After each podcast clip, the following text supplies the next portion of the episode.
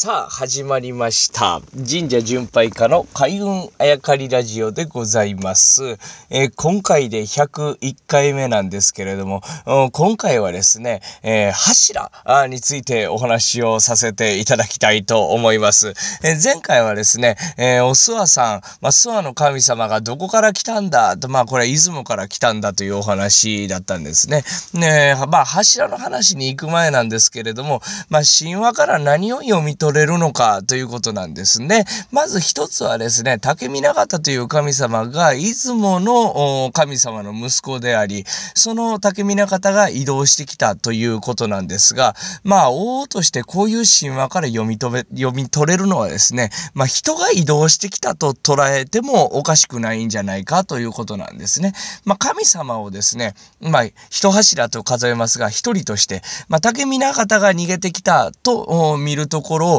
まあ、神様を一人と数えるんじゃなくって、えー、まあ、何人かの集団とか、まあ、民族とか、あまあ、そういう風に捉えることもできるわけですね。歴史というのは、あの、縮尺が変わってきますからね。人の単位も変わりますからね。書く人によってね。なので、竹見方が出雲から逃げてきました。ということを一言で済ますんじゃなくてですね、まあ、神社巡りの楽しみ方としては、あ、そうかと、えー、出雲から、あ、いろんな人たちがこっちに移ってきたんじゃないかなというふうに取ることもできるんですね。はたまた、移されてきた。本当に逃げてきたのかもしれませんね。もしくは、こう、追いやられてきたと捉えることもできるかもしれません。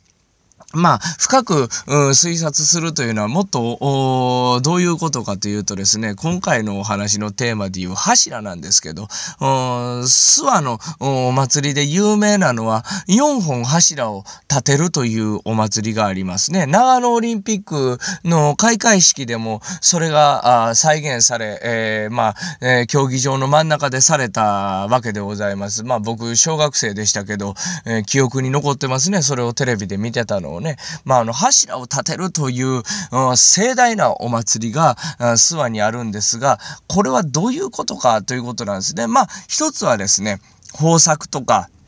いろんな自然に感謝とか、自分たちの気持ちを象徴するものとして柱を立てるんだというね、ね気持ちを一つにして、まあある意味ですね、信じ、まあ信じなんですけど、ある意味おみこしと同じようなね、一つの目標に向かってみんなが力を集結するという、その象徴が柱を立てることなんだというのがまあこれ一つ説なんですけど、実際今のところこの柱をなんで立てるんかという明確な答えを持った人はいないそうですね。えー、まあ僕が思うにこれもしかしたら結界なんじゃないかなと思うんですね。まあ、例えば竹見方、まあこれを集団だとしても、一人の神様だとしても、えー、追いやられてきたというのが一つ歴史の中で書かれているわけで、神話の中で書かれているわけですから、追いやられて、しかも竹見方は何と言ったかというと、まあこっから出ないので、えー、出ないというのを約束するのでも許してください。国は譲りますと言ったわけですね。そこでまあ出雲の国譲りが大まかなところでなったわけでございますますけれども、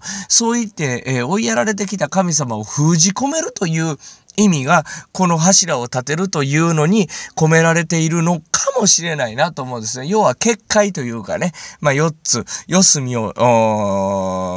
なんていうんですか、締めることによって、そこから出ないように封じ込める。その象徴はですね、ずっとお祭りとして、柱を立てるお祭りとして今に、えー、残っているんじゃないかなとも取れるわけですね。その他、まあ、えー、私は、えー、専門ではないですけれども、地理学者、地形学者の方のお話をお伺いすると、今の諏訪というのはですね、昔そのまあ神話の時代というか、歴史的にまあ大和の力が、あ強大になっていった時代の頃というのは、まあ大和というのは大体奈良とかですね、まあ九州説もありますけど、いわゆる西側にあるわけですけれども、東に勢力を伸ばしていくわけですね。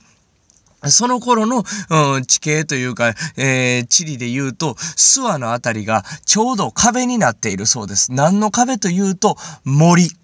木々、えー、なので人が、えー、容易に入っていけない深い森というのはそこで壁として、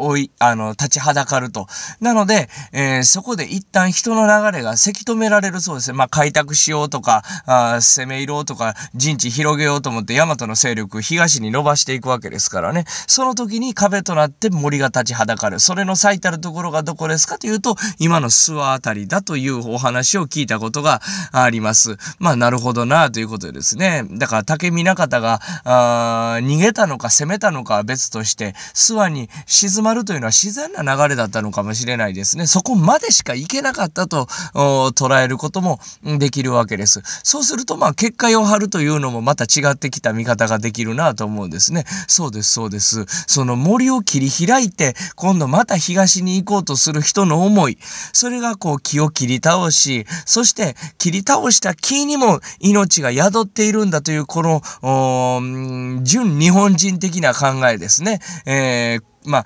仏教用語にはありますけど、供養というかね、切った木をただの木と思って、えー、道具や家にしていくんじゃなくて、切った木もお祭りすると、一回ね、えー、そういった意味で森を切り開いていく中で木を切り倒してしまった。だから、その木に感謝するんだと言って柱を立ててみんなで、えー、お祭りをするというのが名残で、今もお祭りとして残っているんじゃないかというふうに捉えることもできるわけですね。まあ、こういったふうにですね、ですね一つの視点からだと一つのやっぱり答えしか出ませんからね、いろんな視点でこの神話を読み解いていく、神社を読み解いていくというのも楽しみの一つなんじゃないかなと思うわけですね。ということで今日は、えー、前回のルーツというところからもうちょっとだけ、掘り下げさせていただきました。